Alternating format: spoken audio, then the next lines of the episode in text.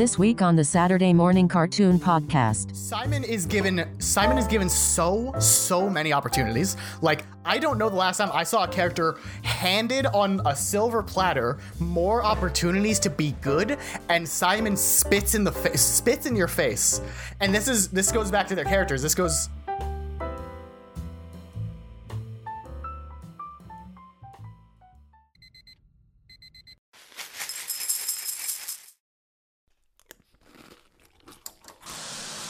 Hey kids, it's time for the Saturday Morning Cartoon Podcast.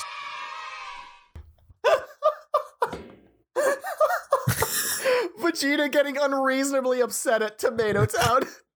Fucking kills me. Tomato Town? What are you, a fucking noob? Oh my God. All my friends on TikTok are gonna love this Kakarot. I want to hear. I want to hear. How much does the cameo for uh, what's his name? What the hell is Vegeta's voice actor's name? Chris Sabat. How much does his cameo cost so they can make him sing the Chug Jug song? Um, they had uh, they had um, Gilbert Gottfried sing the One Piece theme. Okay. The four kids yeah, One yo, Piece rap. Yeah, yo. It, that's what happened. That's exactly what it was. It was amazing. Dreaming. Don't give it up, Luffy. They did it. And it's I'm like, what a fucking genius. Morning, Gilbert got Scouts no, they, Gilbert got defreed. Good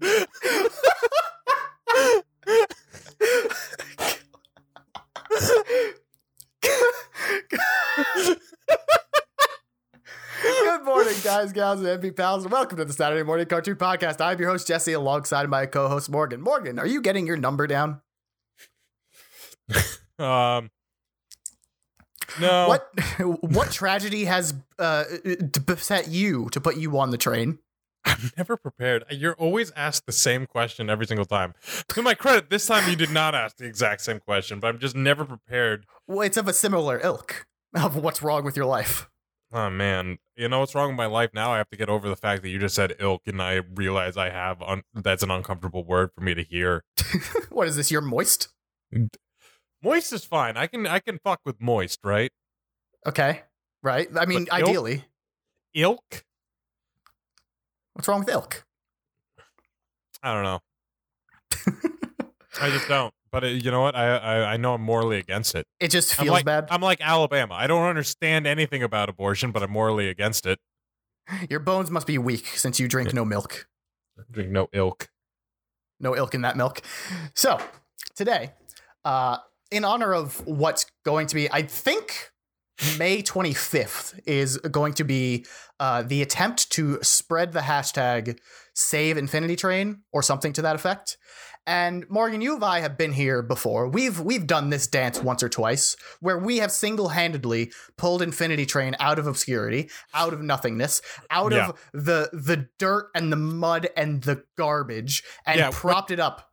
When Infinity Train was just a humble pilot with seven million views million on views. YouTube, YouTube, we took it upon ourselves to pu- pull this little, this little, uh, this little hatchling under our wings, and and just fucking slingshot it into the sun, into That's into. Right. We we were on Cartoon Network's doorstep with our podcast, Greenlight episode, Greenlight Infinity As Train, episode three, I think. Yes, and.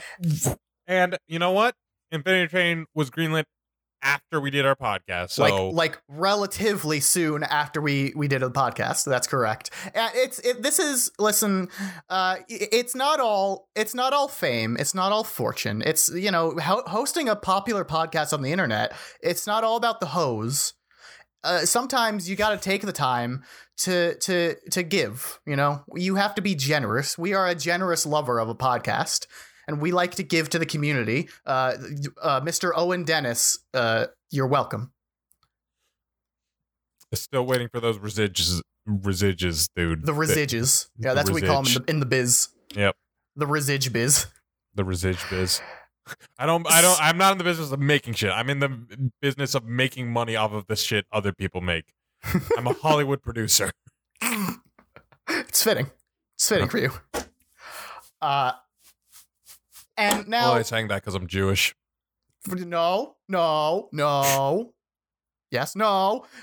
So Infinity Train has now, thanks to us, had four mega successful smash hit books. Seasons, as they call mm. them, books. Uh, however, the big wigs, the, the bean counters up at H B O Max have decided we can't let this happen.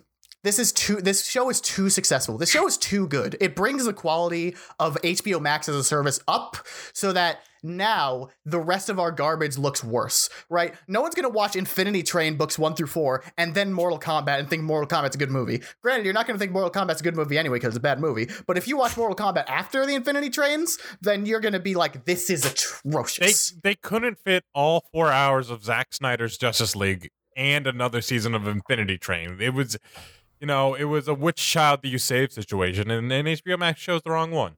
I, I do have a legitimate uh, conspiracy theory that because Zack Snyder's Justice League, which we promised didn't require any reshoots, which we promised was just we had to edit, re-edit it together, which inexplicably ta- cost like twenty million dollars or whatever the fuck.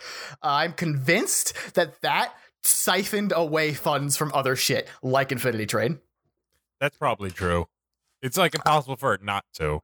I have no data to back this up, but it feels right. And this is the internet, so feelings are facts. Mm-hmm. So we haven't tweeted it yet, so it's technically not true yet. You have to tweet it first. I guess I'll tweet it and then hashtag Blood Nation, and then it'll be double true. Double true. So what we're trying to do here is we're trying to raise awareness. If you have not watched Infinity Train, go watch Infinity Train. That's it. it. It's just that simple. There, there is no more that we need to say, but we have to. F- we're contractually obligated to fill an hour of your time on Saturday morning. So here we are. We're gonna, we're gonna, we're gonna do that, and we're gonna do that by telling you why Infinity Train is a very good goddamn show. So, uh, Morgan, what's your favorite Infinity Train? Um, a season of Infinity Train or a train that is uh is goes on forever. Yeah, just your long train. What? I, long well, train. My favorite Infinity Train was the Infinity Train in the one episode of Adventure Time, uh, where the episode was called Infinity Train, um, and it was about a the, train. The backdoor that, pilot. Well, I think so, actually. Right? Like, I think I I wouldn't be shocked if the, that Owen Dennis was uh, was storyboarding for that because there's I an don't, episode. I don't know if Owen Dennis storyboarded for Adventure Time, but he was on regular show. Well, Adventure Time actually, and I don't know if people talk about this, but Adventure Time actually has an episode called The Infinity Train, where there's this train in the middle of the woods that just goes in a circle forever. And um, every every train car is a different like dungeon with a like one room dungeon with a bunch of bosses. You're not stuck on it. Uh, but adventurers get like addicted to the to the thing and stay end up staying on it forever. It so Um, but I would not be shocked if Owen Dennis or somebody I'm looking it up. Feeling not, out there. Not even a little involved. Really? That's not insane. Nowhere. Owen Dennis appears to have started at least Cartoon Network. Well, I just on regular show. This whole podcast by uh, by by revealing the fact that Owen Dennis is a fucking copier. dragging dragging his name through the dirt. Fucking fight well, me. Let's... Fight me and the fucking the, uh, the McElroy's outside the Kmart, Kmart Owen lot. Dennis. What God. Do you have to lose? You've lost it all. I've already taken it all away from you. You can only stand to get it back. We are the gatekeepers for if Infinity Train gets more seasons. We can give you more seasons, Owen Dennis. We've done it before. All right. All right. So, my favorite season of Infinity Train, my favorite book, um, it's probably book three. That's... Yeah, because uh, I was struggling with this question as well myself, and the more I thought about it, I think mine's book two, but book two and three are very, very close. Mm-hmm. Now, each book of Infinity Train, uh, for those of you who have not watched it, involves these characters who they walk into the train through this portal that just appears somewhere, and once they arrive on the train, they wake up. They don't know it's a train. They, they don't know anything. They just kind of walk through a portal and then appear, usually. Uh And then they'll wake up with a mysterious number on their hand, and it could be any number. Literally, it's just a number. The number, uh, book one of Infinity Train is entirely dedicated to explaining what, like, the mystery, this mystery, right? What is this number? Why am I on this train? What's up with this fucking, uh, every car of the train is a different world, which is radical for a D and D campaign idea that I'm not smart enough to put together, but I've thought about it. And uh, I don't know, smart enough. You could just say whatever happens. Like the train, the train cars aren't that deep, man. They're like, they're, there's one that's just like a monster party car. There's one, there's the fucking, there's a, there's a car that's literally just has a toad in the middle of it, and it's with the sign that says "Don't kick the don't toad." Don't kick me. No, it was the or sign says, says "Kick, kick toad." The, and the toad just begs you not to kick him. Yeah, the toad doesn't want you to kick him. It's a, it's a, it's a classic trolley problem. uh, uh, there's the the what is it? There's the fart car, which is just fart a car, car of farts, and then there's the duck car or whatever. It's just just a car full of ducks. There's the corgi car. There's Corginia. Corginia, you're right.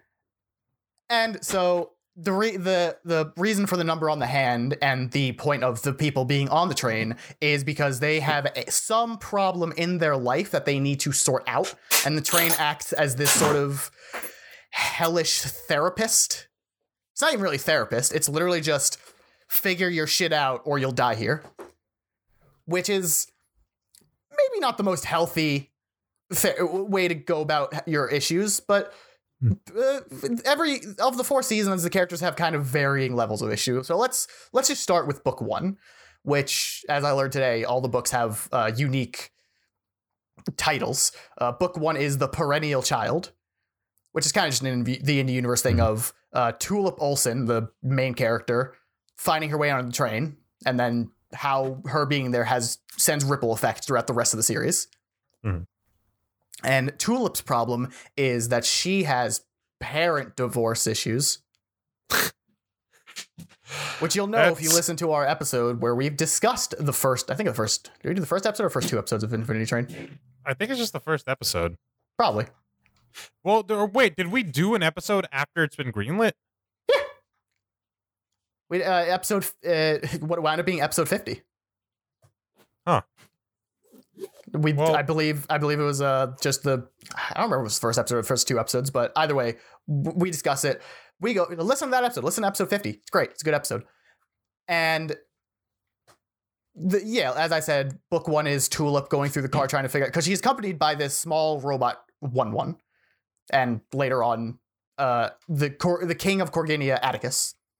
And this is a fun, this is a fun ragtag group that kind of, um, uh, it becomes a template for like, for what the character, what the, the party, if you will, will be mm-hmm. from here on out. It's almost always your, uh, person with problems, um, a, the- a, a sidekick kind of thing. And then some weird train creature, right?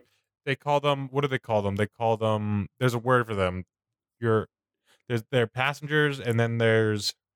Uh, there's like denizens of the of the train. denizens, but they have a specific one, their companion. I think it's just their train companion. Oh yeah, the train companions, uh, nulls if you're an anarchist. We'll get to it. If you're Apex. If you're Apex, Apex, if you're an Apex legend. And yeah, because of... um. So the Tulip's problem being that her parents are getting a divorce, and um, her sort of trying to figure a way to get to to to uh, because she kind of represses it, it seems, as we see Tulip later in book one. By the way, spoilers for everything. I know we're we're a little ways into the podcast, but I just want to throw out a blanket spoiler all of Infinity Train. We're not holding back. Yeah. And so, yeah, Tulip is just mad at her parents because they're getting a divorce, and her brain like rewired the memories of the good time. Uh, her, her brain rewired all of the memories to be good times when in reality, yeah, her parents were in a failing relationship, like very blatantly, which is a really hard bomb to drop on a show that aired on Cartoon Network. And yeah, which, the, which the is a theme that we keep was, up like from the get go, way heavier than other shit going on, and it was more real, right? Like they yeah. got into shit that was relatable and real. And admittedly, it, it got less relatable as it went on. um, to an extent, I think. Like, I think this like you watch book one and you're like, wow, this is some heavy shit for a kid, for a, a show like this.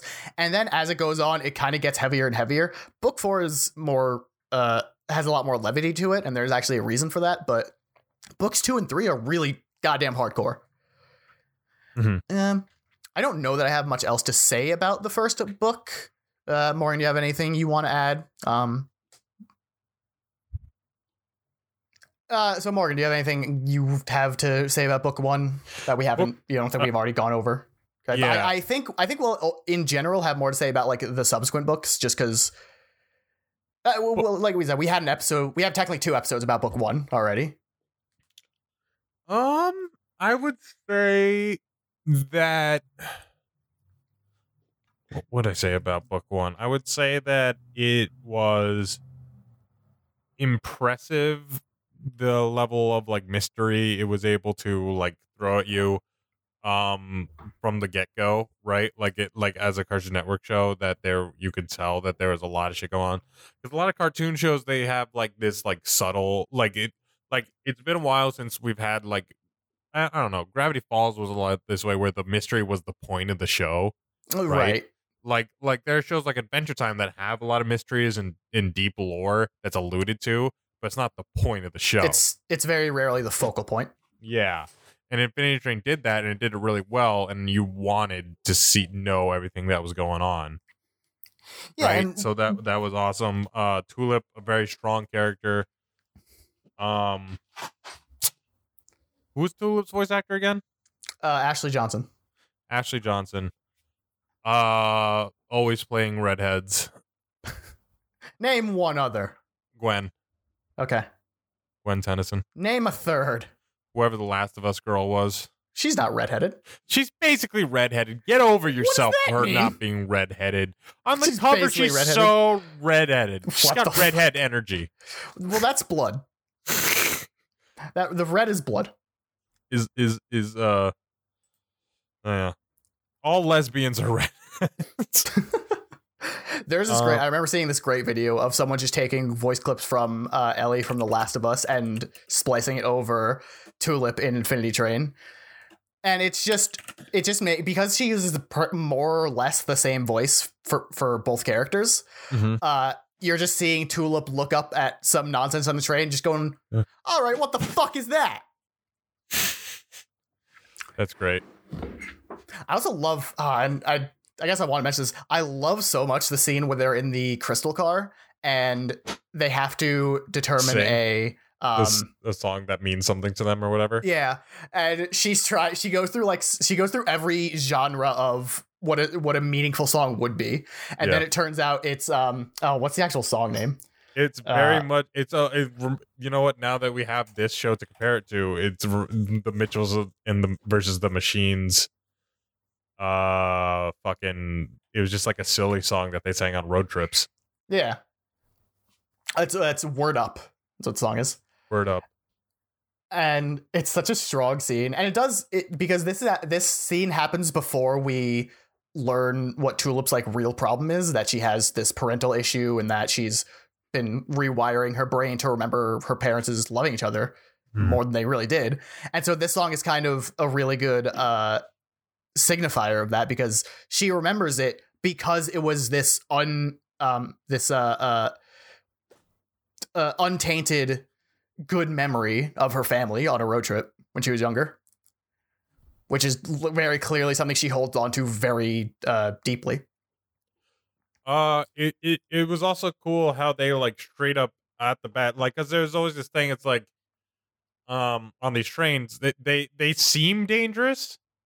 But in season one, it's it's you don't know if anything on the train is really dangerous, right? Like, oh yeah, everything- they they play it up a bit. Like, we see one character get slurped into the sky, and you kind yes. of just assume that that's they're dead.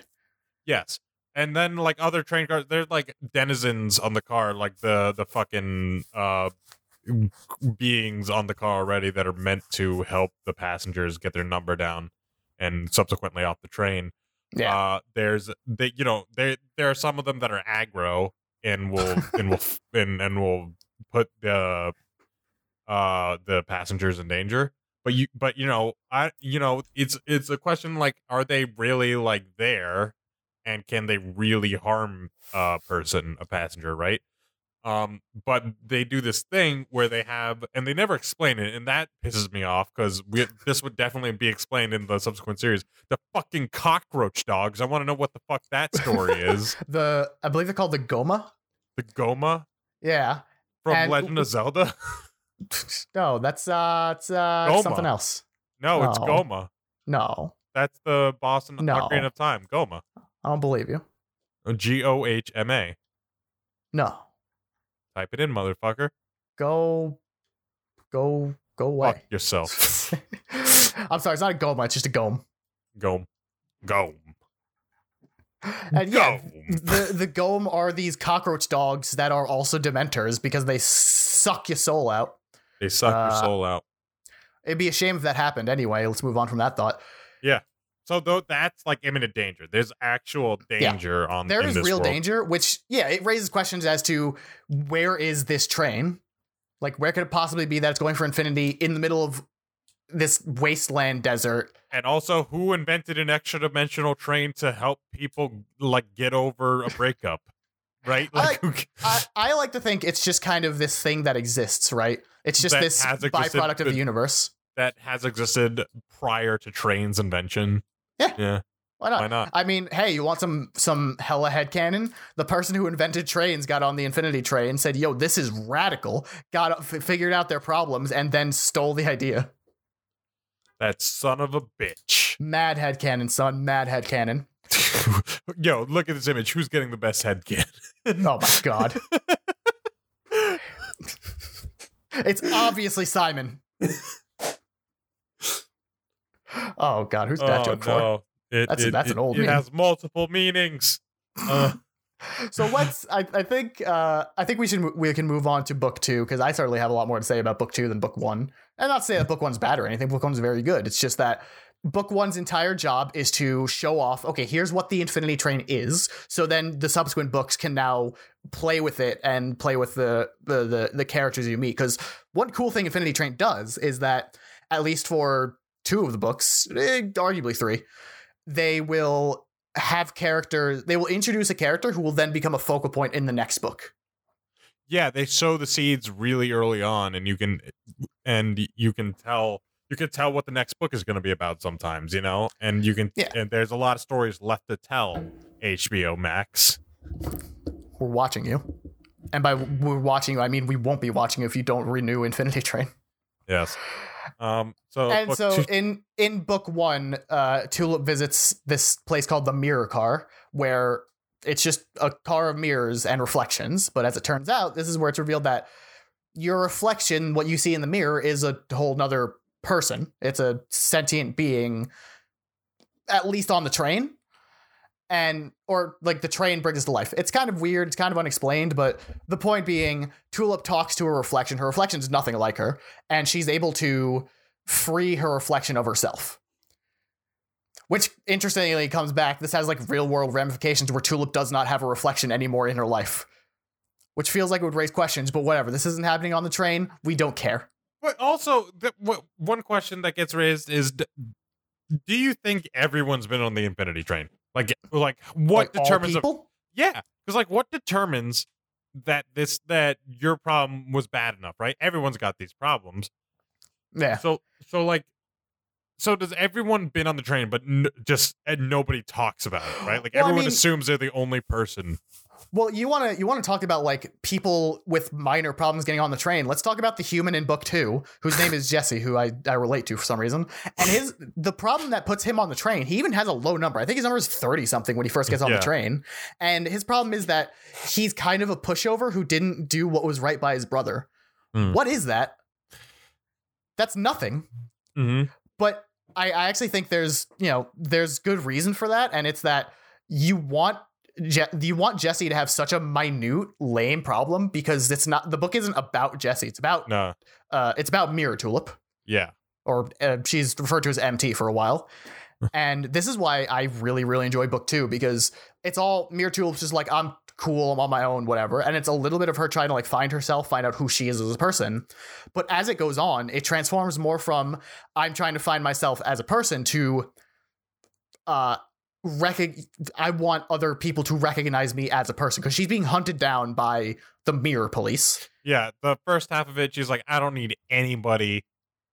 Uh, you know, she's very like, I'm not defined by anything else. But then she realizes she wants to be. She she needs that uh, gratification from others. She needs to be acknowledged.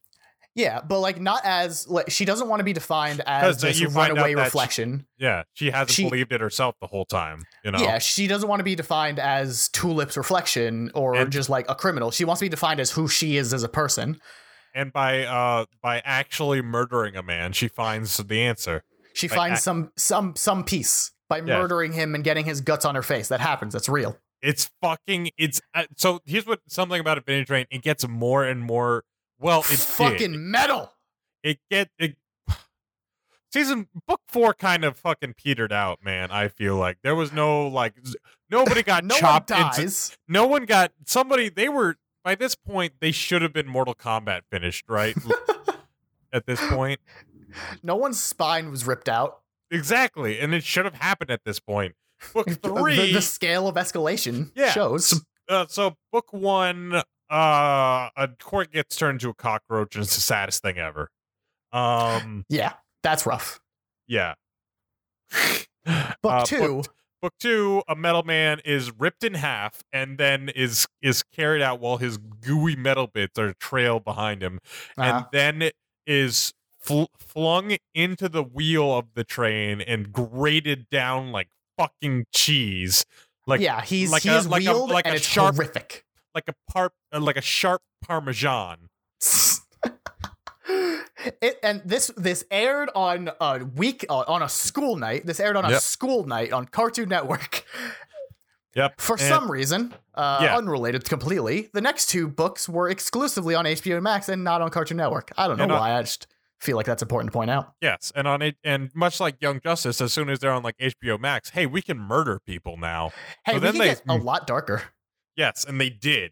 They they they off-screen murder a character, and then they on-screen murder a fucking human character. A human eighteen-year-old, so he's just barely legal, but yeah, he fucking dies. Gets he gets fucking turned to dust. But, but not only that, he turns to he melts into bones and then turns yeah, to dust. It's almost unnecessarily brutal, right? Yeah. You because I made the reference that the Gohms were like Dementors earlier, where they just suck your soul out, and we've seen yeah. what that looks like in Harry Potter, right? If you watch the movies, where nope. it is this kind of this your soul sucked out and you're just a lifeless corpse. But mm. the Gohms in this suck your soul out so good, they give you such a good suck suck nine thousand that it rips the skin and muscle away from your being and turns you to dust. And these things don't live on the train. So I re- they're probably the thing I'm most curious about, right? Yeah. Honestly. Because, like, they're whatever. just these monsters. Because whatever. Like, one, one, he's whatever. One, one's the conductor. And, like, who made him? I don't fucking care. You could just... That doesn't need to be answered for Infinity Train to be a good show, right? Like, that yeah. doesn't... Like, I could deal with that.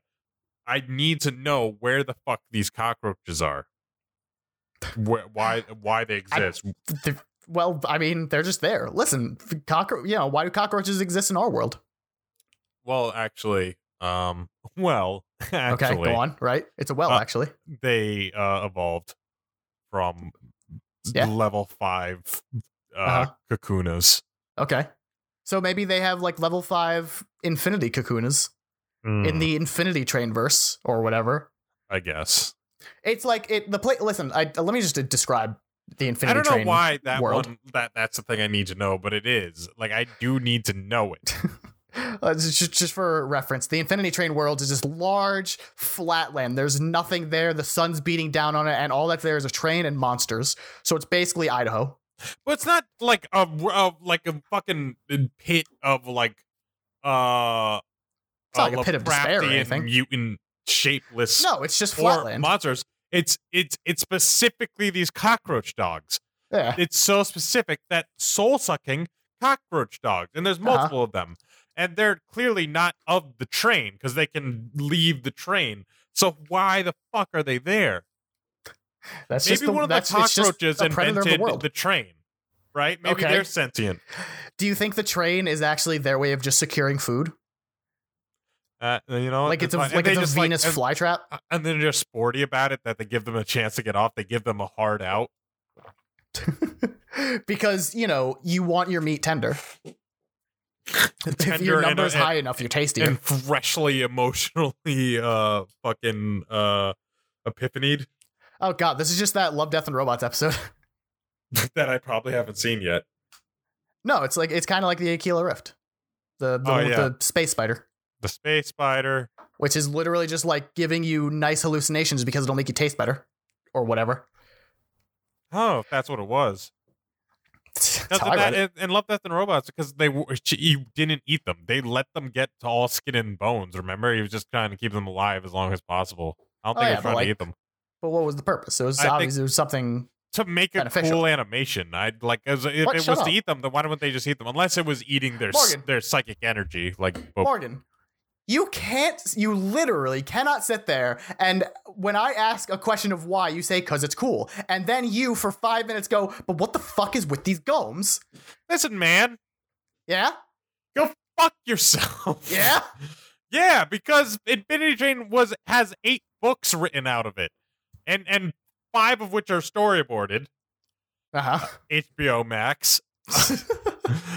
And so, so but that when Netflix comes to you, it's like, make a ten minute video.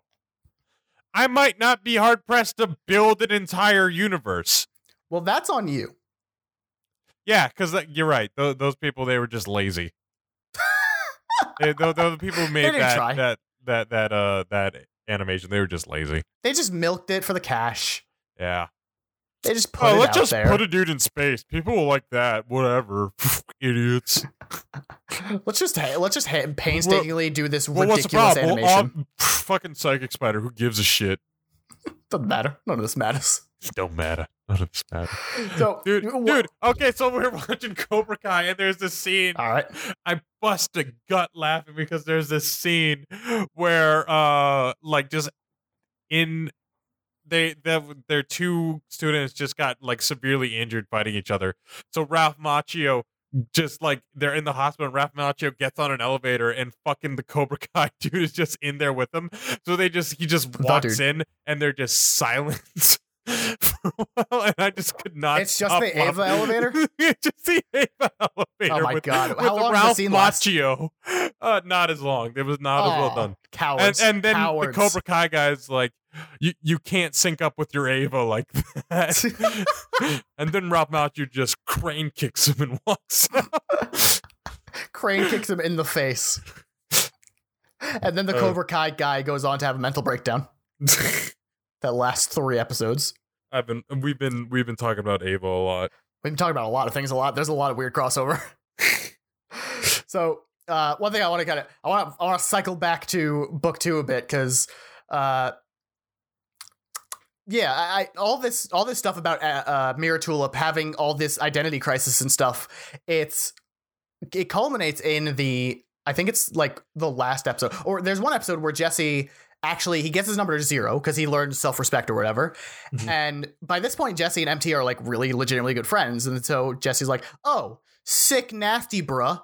I can go home now. I put a lot of myself in Jesse. I have to be honest. Like, you know, I, I, I like I said, I see a lot of myself in him uh, to be more like him. I'm going to, when this podcast is done, I'm going to go you, downstairs you might, and you might and, call yourself M J, the mirror Jesse.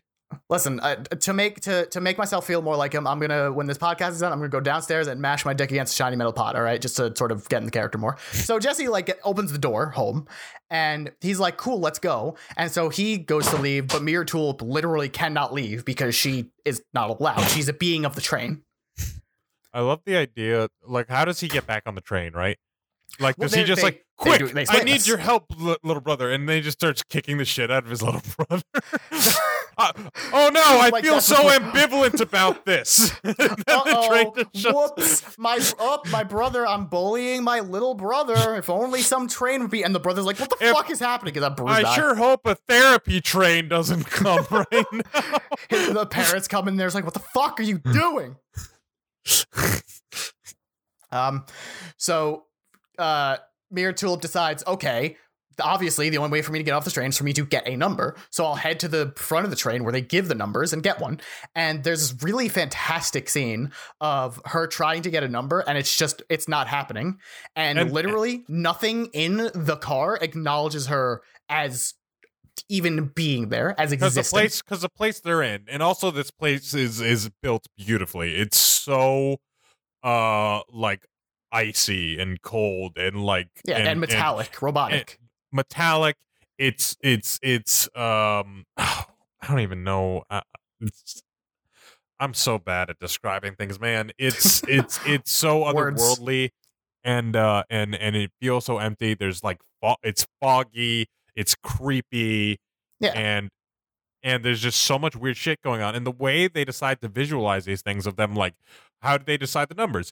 Well, obviously, I don't know how you would do it, but obviously yeah. they have little ball robots that that go on that that go onto a person's head after they plant them in in the ilk, the milky ilky goo, and the milky they, ilky ilky, and those little robots start stringing out the fucking V H S tape memories uh-huh. out of your mind, so another robot can eat them and then uh-huh. bring them to a machine, and, and to, can bring them to the conductor one one to spit out a V H S tape, so he can put that V H S tape in just a straight ass V H S machine, like and, one and that your grandmother it. had, yeah, and just watch it, and then that decides your number.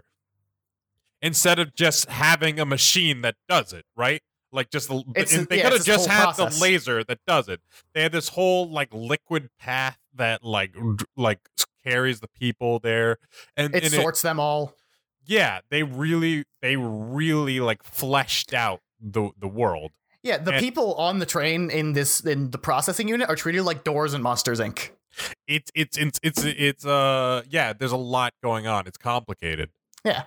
And Mirror Tulips, you know, she gets to see all this. And it's cool because she's seeing this all for the first time, and as are we. And we're seeing it through her eyes. And she's like, this is fucked up, but I need to get myself some of that sick, sick number juice. Yeah. And, and a passenger like, was never meant to be awake in this train. And and one and one of the cool things, the themes that carry on about the train, and it's and it's and it's why Tulip was a good character for season one, is that it's it's like a computer program, like the yeah. the, the the the train, even though it's an emotional uh subjective s- situation that it's trying to solve, the train is very objective, and it's like if then statements throughout. Yeah, there's the whole a blatant thing. logic behind how it works ultimately. Yes. Yes, and so since there was never meant to be any any not any passenger in here, none of the beings in this train, none of the robots were ever meant to talk to anybody, so they don't register anything else existing. They don't yeah. register to Mirror Tuple existing. But but even that is such like it whether because like I actually never considered that. I never considered the idea that the robots just wouldn't uh, yeah. talk to anyone, but I think that actually adds an interesting layer to it, because Mirror Tulip doesn't know this because she knows exactly yeah. as much as we do, but she's going, she starts going ballistic about this because they won't acknowledge her. They won't look at her. They won't give her a number. And this is where like, this is where her identity crisis hits this insane peak where she just starts breaking as much as she can and crying her eyes out. And what's fascinating about this, and, uh, it's that some people, I think it's blatant, but some, there's been some disagreement on the internet, but I think it's blatant. This is very clearly a trans allegory where this character is saying, I am who I am, and no one is accepting it. As a cis person, I know, of course, I never even thought to consider that, right? Uh-huh. But it makes a lot of sense now that you say it that way. I can t- I can very clearly see that. Yeah, and like, obviously, the first time I watched it, I think I might have gotten pangs of it, but I didn't really, it didn't sink into my brain. Mm. So I watched it the first time. Trans like, Twitch. Yeah, you know, the the the trans Twitch stream. And I didn't, you know, like I said, it, it was the, my, my trans senses were tingling. Yeah. But it, they didn't go off. So after watching it, I was like, that seems hardcore. And then I look online and I see, oh, that could be what that meant. And I'm rewatching it with that lens on. I'm just like, oh, this is fucked up. And like, this weird- is really fucking raw. Another interesting thing that happens in that scene when Jesse comes back and they're fighting the last mirror, whatever, Fleck. Right. Uh-huh. Um, they, they, they, and I didn't know. So I rewatched it through the whole series with my girlfriend, showing it to her, and she, she absolutely loved it. Um, because she has eyes, right? Yes. Um, and the, the there's they have like a Sakuga scene, right? Okay, where the, explain where that. The so Sakuga just means like a really high budget animation scene, right? Okay, like they have the scene where they have the motion camera, right? That like follows the the what what I forget what they threw at the Fleck, but. Like they throw dirt from the world into like oh, through right, the yeah, door yeah. Uh, into Tulip the Fleck. Grabs like grass yeah. or something. Yeah, and throws it back at him, and then and then he flies over, and then and it's like, um, go. Uh, we have haven't not mentioned, mentioned name Alan Dracula yeah, at all, so it's gonna be really weird to say. And then to, they're to like, transition. Go Alan Dracula, right? And then no, Alan just Dracula fucking eviscerates the Fleck Alan in Dracula a really high. And a really high, intense, like, animation scene is, like, yeah. really well done. It's a scene where you can see the money dripping off of it as it's yes. happening. Yes, because there was not any other sequence in this or any other part of uh, Infinity Train. That's the part where they chose to do it. And yeah. I imagine it's because they did. They thought this might be the last one um, at the time it, because it didn't get because H B O Max was still, like, rolling out. Stuff, right? Yeah, the more you look into Infinity Train, the more you realize that it feels a lot like they didn't know how many books they were getting ever. Yeah. Like book one happens and no one kind of knows if it gets another.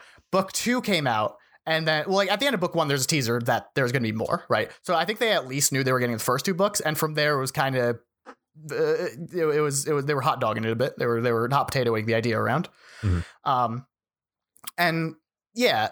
And so you mentioned earlier how like Jesse beat the shit out of his brother to come back on the train, but the actual like, and this is why it's this really interesting thing is he comes back on the train because he does have a new trauma he has to deal with. But the new trauma is that he, you know, he wants to be with Mirror Tulip. He wants Mirror Tulip to have come with him.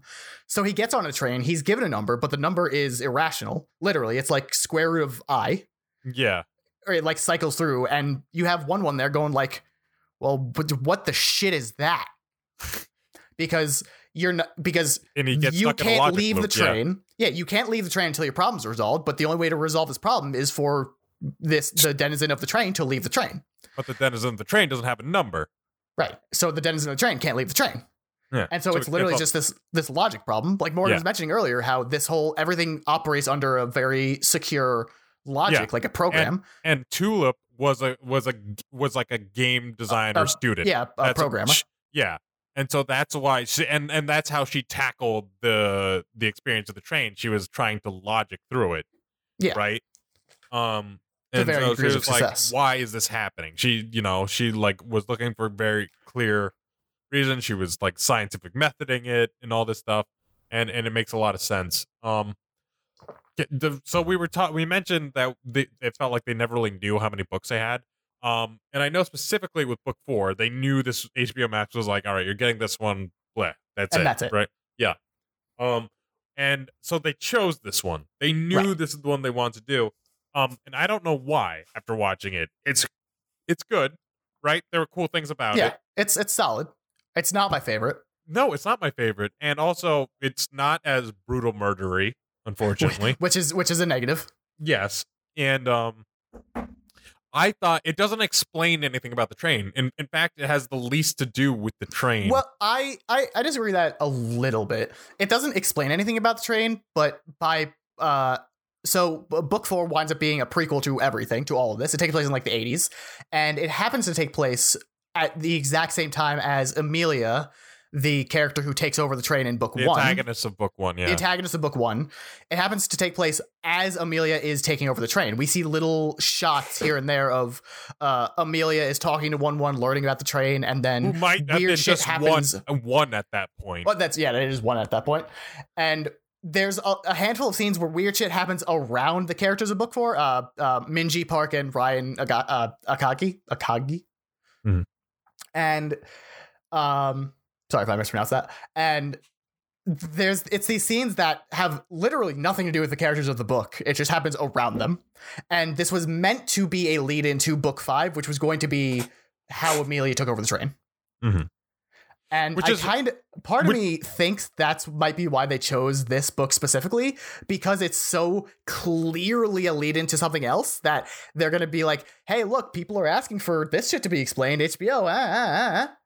That that would answer my question. That makes a lot of sense now that when you put it that way through that lens, um, because otherwise it's like I would I would have expected them to put something that wraps up some loose ends, because book three also ended with a lot of questions and a lot of things happening. And, oh, yeah. and so let's cycle. Honestly, I don't know how much I actually have to say about book four. Uh, like if we want to just wrap that up real quick, because we uh, have it these starts characters. with like one of the coolest shots in the coolest montages. It of does like, that actual uh, that duel because yeah. uh, the book four is unique in that it's two passengers who both have the same number. They enter the the train at the same time. They have the same numbers because their problem is together. Their problem is one, mm. and there's this sick, sick shot early in episode one that shows how they were um, they're friends as kids, and life just kind of like had them drift apart. One of them stays in their hometown, the other one goes to be a rock star. Yeah, they and start they, they they it like seamlessly sh- like slides into the split screen montage, uh-huh. right?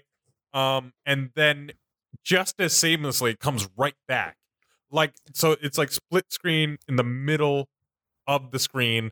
And then, and it's just showing how one of them went off to become a musician, sucked at it, and the other one is like getting pushed into college, and he's not really sure what he wants. So yeah. like really, cla- also boilerplate kind of stuff, really. So that was another it, reason. Yeah. It's it's a compelling story, but one I've seen a million times, right? Right. So, yeah. No, I get but, that. This isn't this isn't as unique a story. I mean, like I said, book two has a trans allegory. Fucking where are those in children's cartoons? Book yeah, three book has three fucking, literal fucking anarchists. Yeah. Um. So, but so the uh the split screen, and it, it goes on for like uh like maybe three minutes of yeah. them like just, and then you see that one like they they're start thinking about each other by the end, and uh you see they're starting to sync up. Like one of them's in the restaurant he works at, and he's about to close up. And the other one's running towards it, and you see the sign turning, and then it seamlessly, it's it's so good. You uh you get the shot of them on each side of the door, uh-huh. and you don't With even realize yeah. Because the door is directly in the center of the frame, exactly where the split yeah. screen was. So you don't even know the split screen ended as well, you know, but like it's you don't get the transition of it ending like yeah. abruptly. It he just walks through the split screen, the door of the diner. And, and and enters the same room as Minji, right? Minji. Uh, and that's, it is, it's that's such a fantastic was, shot. It's really good.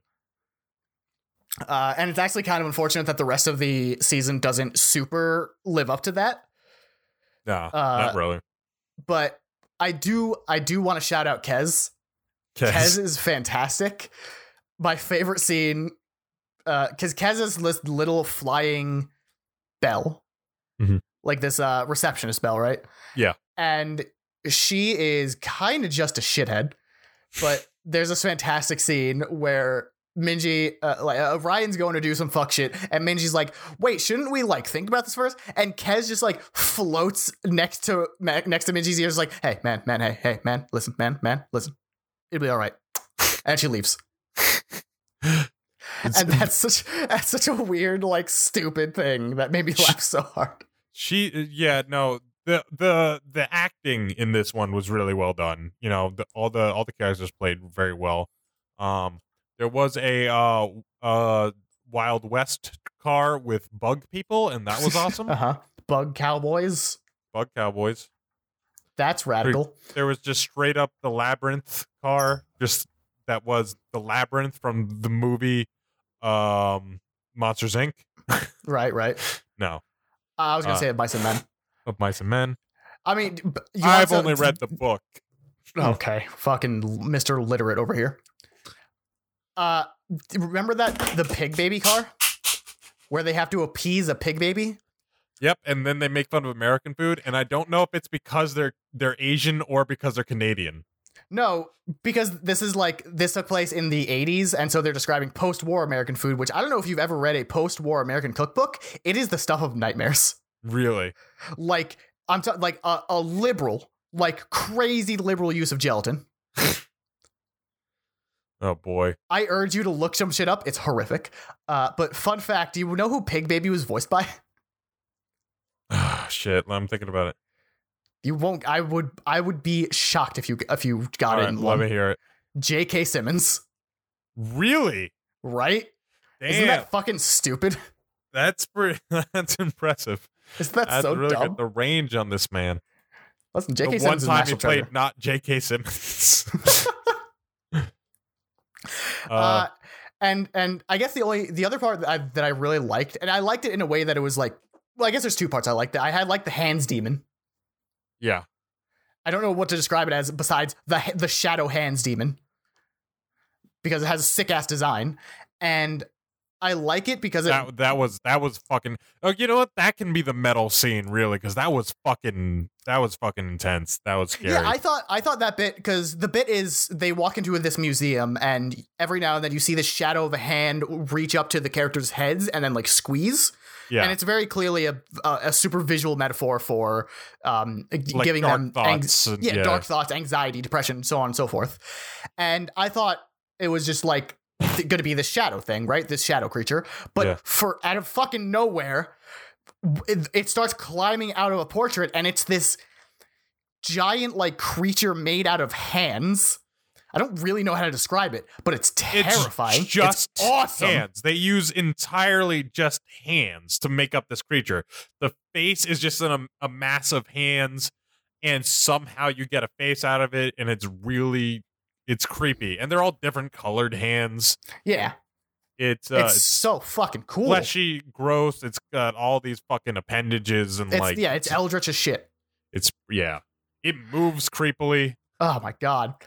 But just the the one other thing I want to shout out in book four that's like legitimately good in that it made me hurt on the inside was uh, uh, Ryan does something that get that the like there's a clear point of Ryan understanding something. And so both their numbers go down. Their numbers are tied. And Minji, upon seeing this, goes, oh, I get it. We're both on this train because you're fucked up.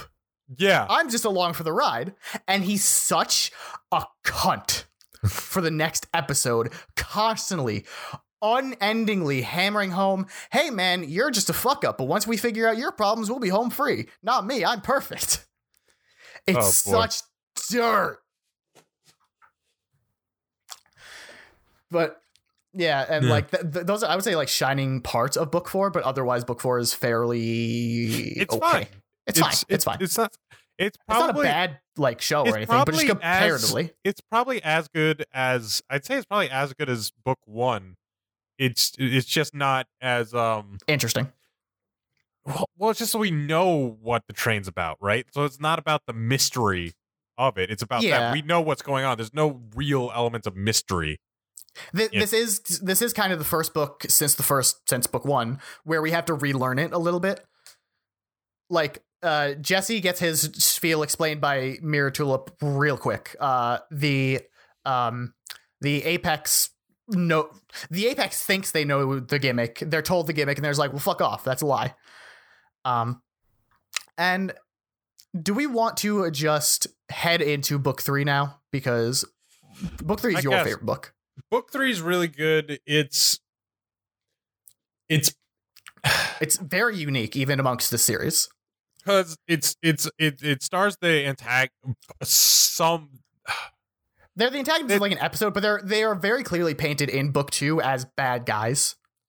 It's also yeah. Uh, rewatching it, did you realize that it, the show start that the the show starts with the song that Jesse kept wanting to sing to get people to like each other? Does it?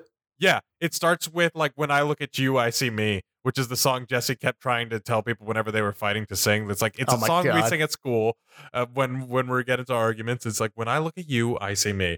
And it starts with, the next one starts with a song, and it's and it's great where um book three starts with this song sequence where Apex is getting ready. They're these anarchist, like uh, fringe kids, right, who who just kind of bands together, and it's super Mad Max. Uh, yeah. Um, they, um, they, I don't know, I don't want to say worship, but they look up to the conductor, who was Amelia in book one. Yeah. Uh, they, to the point where they draw a wave line on their face, and they believe that entering the train is this sort of um right, like just like divine right that yeah this divine right to- if you are if you're blessed enough to enter the train, that the train belongs to you, and the numbers on your hands, you want to get that up. That's a high score. Yeah, you gotta pump those numbers up. Yeah. And uh and they just don't want to leave the train. They, they're having yeah. fun just destroying shit. So the show the season starts with them with this song, and then uh, with them getting ready, and then they just getting dressed and starting their day, and then it cuts to the the next train car that was a theater of uh some of the denizens, which were just like stage lights and like other inanimate objects singing the song. Yeah, and just then they just come lucky. in there and just start fucking tearing them apart, like actually busting the lights in, which is the face yeah. of the spotlights. They're straight and the up spotlight, like the spotlight people. Actually begs for mercy, yeah. and then and then uh, what's her face, the Apex Grace, G- Grace looks in the reflection of it to to see if what she to see if her clothes look okay. As it's yeah. begging for mercy, and like holy shit, it's so it's so insanely like you get away with this. On mm-hmm. not just like a cartoon for kids, but like on any show, you get away with some this horrible violence because these things are, you know, they're they're anthropomorphic sort of objects, right? It, you replace it with people, and it's the it's a fucking riot. Yeah, you but and so and rarely do they have a moment where the character would beg for mercy. Yeah, God. But it, it just doesn't matter, and it's so fucked up because we see Grace and Simon, the the guy. These are the two. Yeah, it's hard, it's, it's hard see, to call them protagonists, but the two main characters of this book, you see just, them actively not give a shit what they care about because the denizens of the train aren't real people. They're yeah. nulls. And and it's it's um and it and it shows them as this very toxic codependent relationship, right? Where they yeah. just kept reinforcing their wrong ideas on each other, and they uh-huh. just got worse and worse. And then um when they gets when they meet uh what's her name? Uh, Hazel. Hazel, and it just kind of rocks their worldview, who someone they thought was a person but turned out to be a denizen. Um, like what that does to you, yeah. It, yeah, it is the it, most. It just rocks their worldview, and then they and then they take it in different ways, and uh, there's ups and downs for each of the characters. Um, and and you feel really bad for Simon, who could have been fine. You know, he could have got better. Simon but chose is given to get worse. Simon is given so so many opportunities. Like, I don't know the last time I saw a character handed on a silver platter more opportunities to be good, and Simon spits in the face, spits in your face. And this is this goes but back the, to the character. What's amazing goes, is you understand until the very end. Like each time he says, well, like I don't know about each time, right? I don't know well, if like, him fucking uh. uh like, this is Sparta kicking long live the king tuba into the wheels. I don't know if you sit there and you go, I see where he's coming from. Well, the whole time he and, and well, the whole time Grace is saying, yeah, we'll get to killing tuba. Right. And then he kills tuba and they're like, oh, but shit. Even, you, why'd even you by do that? that point, Gra- even by that point, Grace is like kind of turning to, to a different like she a, a is, but she's not telling she's not telling him. So he's under this false this false idea. No. And he's wrong, and he keeps and he keeps getting he keeps getting worse, right? Yeah. But like, but, and then and, and then he feels betrayed by Grace, and then he starts. That's when he really gets off the deep end, and he's like has no allegiance anymore. Yeah, and this is where uh, so it, it, it's hard to really because they don't go directly into it. It's, they go to him for Grace, but they don't necessarily go directly into it for Simon. The original reasons they're on the train, because they've been on the train for literally years. Yeah. Like they entered the train when they were fifteen, sixteen maybe, and they're both eighteen now.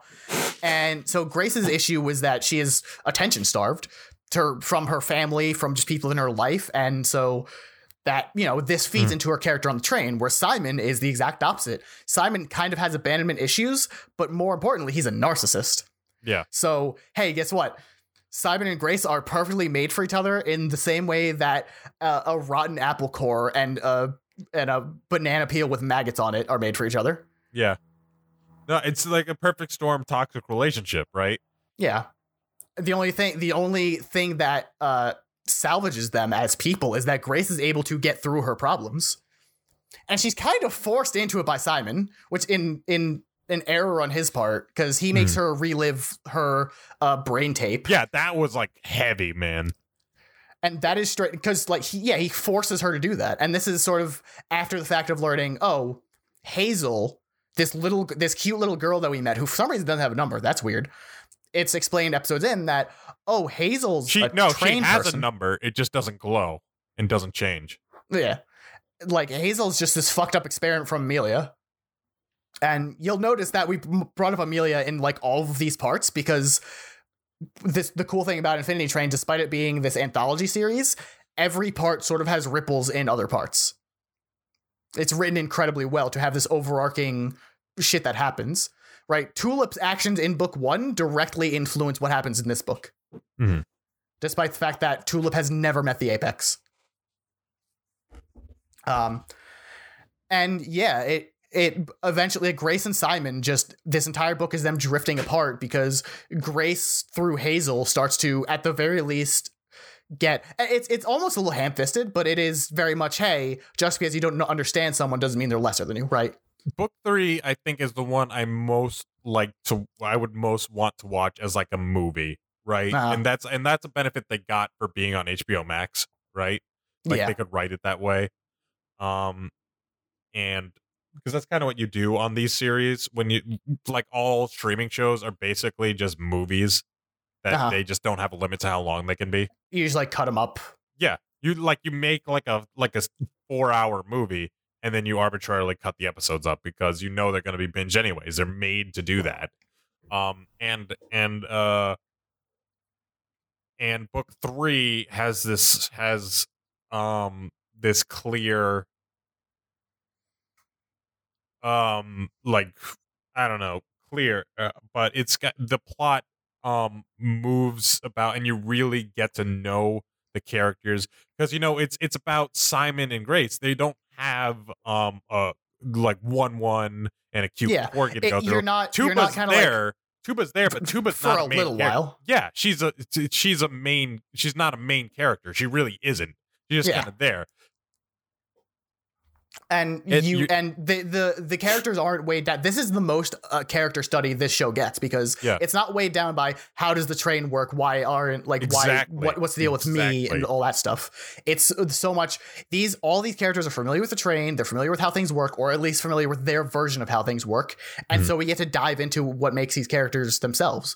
Uh, for me, I think the most um, maybe important scene of this of this book and maybe the show is the uh Tuba funeral scene, where yeah. it is Grace and Hazel doing this eulogy for Tuba, and Grace starts this by not, like you mentioned earlier, Grace still didn't see Tuba as like a person. No, Grace still didn't really give a shit about she Tuba saw, but she saw how Hazel cared about Tuba, and yeah, that made seeing, her matter Seeing it through Hazel's eyes, this lets Grace connect with Hazel and real, and you know it breaks her down. Grace starts fucking crying, and it's this incredible, like it's this really great scene. And then we get the f- most radical character design in the show, which the Wikipedia, the the Infinity Train Wikipedia just labels as the ruler Simon. Where Simon, upon uh, upon killing Tuba, upon damning Grace and Hazel and like selling Hazel off or whatever, doing all of this, his number is so high up that it starts like it's up, it's up and down both of his arms, it's up his chest, up to his neck, up to his face. He has his hair down. He has this cape. Also, it makes you wonder how long. We don't know for sure how long Grace was trapped in her memories. It might have yeah. been months. It it is. It's explicitly left ambiguous. Yeah. Because his hair's longer, he's he's got fitter. You yeah, know? He's like, he at some point he managed to return to the Apex to just sort of like bend them to his will. It's and, you know, and, Grace. And what Simon did is he, because the thing about watching your own tapes, which he made uh, Grace do, is it you could potentially be trapped there forever. Yeah, and because she's loose, because it's the same memories over and over. And it's not just like memories, it's specifically traumatic events. Yeah, it is literally relive your traumatic events forever, for for all I care. And I think it's literally only through Grace sort of accepting um, her fault is that she's able mm-hmm. to escape in some way. And so we have the this showdown between Grace and Simon, which is it's like weird to have this uh, it, an episode of the show a, end a, in a showdown. Yeah, it's such a Star Wars thing on the dramatic bridge. Yeah, and it's fantastic because I think it's um, because Grace gets helped out even. Grace gets thrown off the train. The train's moving, and Simon tries to wheel Grace just straight up. Because Which is fuck what, it. what they call just like destroying stuff by throwing it into the wheels of the train. Into the in the train wheels. And this is obviously like twenty steps too far. It's too far when he does it to Tuba. But with this, it's Simon going, you're not a null, but you are still lesser than me as a person. So you mm-hmm. do not deserve life. Because Simon is now so full into his own um, narcissism that he just sees other human beings as lesser than him. Yep. And at this point, like... this is when he believes he's killed Grace, who is A, was his best friend, B, probably kind of a love interest, at least. Yep. And his he, numbers go all the way up to his face. And he starts like laughing laugh. maniacally and, and crying. crying. Yep. And it's so fucking raw. It's really like, good. Grace is saved by some origami swans or whatever. And it's, I remember it, seeing this really cool artwork of uh, Simon falling into like madness while Grace is being lifted up by the swans. And uh, the then, swans were, were like, it was just kind of dumb. A bit of an asshole. It was kind of an asshole. Yeah, a little bit. But like you, you do it for the symbolism. Yeah, I mean it could have, you know, whatever. But yeah, this is the part where Simon in his like last moments of madness is jumped by a Gohm and it's the first person sucked. to die by Gohm on screen. Which first also, person to die on screen. Which also Gohm uh that one was on some roids or something, because that one sucked up fast. Yeah, no, he, like... He, he did was, not have uh, much soul left in him, I guess. He was a thirsty boy. Listen, that's what I'm saying. When the higher your number is, the juicier you are. Yeah. And so he gets the good suck. So, yeah, like I mentioned, uh, book five was supposed to be the story of Amelia uh, actually taking over the train, and it was t- to take place in tandem with book four, which is why I assume they chose book four specifically, because they have all the books planned. Owen Dennis knows what all of them are. Uh, there's up to eight, supposedly, which even having like a hard limit is weird because it's the Infinity Train, right? It's the Infinity Train, and it's do it, it forever y- if you wanted. But yeah. I, I do. I do in part appreciate them him going like, here's the stories I want to tell. Yeah. And I want to say it one more time, H B O Max, you fucking put this back on the air. I swear to God, I will end you. Mm, we will not be sponsored by H B O Max. It's time for Morgan's bedtime. Let's let's. It's time uh, for let's, Morgan's bedtime. Let's. Uh, very let's tired where boy. Can they find us, Jesse? All right. Hey, if you like that, uh, you can follow us on Twitter at S M C P underscore show. You can follow us individually at Simon Comics or at J P R U N O. I keep forgetting the Facebook. We have a Facebook. Uh, follow well, us there. Why if you even want. mention it? Like, no, we're not going to post there ever. Shut up. Don't I follow our post Facebook. The episodes. Okay, you know what? If you follow us on Facebook, unfollow us. Fuck yeah, you. That's fine. What's wrong with you following us on Facebook? Make a Twitter account where follows matter. Uh, you can also check out our pet show, On Air Buds, with new episodes at the end of every month. This month's a good one. um, remember hashtag Smack the Mac, so that the McElroys know that uh, their time is their their time is nigh. And now and Owen Dennis is now welcome to enter the Thunderdome that is the Kmart parking lot. The thund- the Kmart parking lot Thunderdome. Uh, hashtag Real Jesse In, which is the weaker of the hashtags, I'll freely admit. you just and, man, you just gotta you just don't have that brass soul that I do, you know? You just you're not you sure you skank. Sure you're you're rude, you're a rudish boy. But sure do you, you but wear do a fedora. You, but do you do you eat, breathe? And uh, and sleep ska. I don't think you do. I don't. I don't think you. Uh, I don't think you have what it takes to pick it up. Listen, I don't sleep ska because ska never rests. There uh, may remember- be hope for you yet. You son of a bitch. Uh, remember to like, comment, share, give us five stars, spread the hashtag Save Infinity Train or whatever the hell the hashtag's gonna be. I don't know. I'll post it when it's, when it's there. You know how it is. You know how it is. And uh, yeah, hey, remember if you have uh, if you have trauma in your life, just wait for the train to come and solve your shit for you. Just make it worse until the train arrives. It'll get there. You uh-huh, just uh-huh. It, your problem right now is you're you're not traumaed enough. You don't have enough trauma. If you're if you think you're having like issues in your life, they're not real issues. They're not real issues until the train comes. Yeah. All right. What get a positive therapy, message. People. Men will literally men will literally go on an extra dimensional train instead of going to therapy.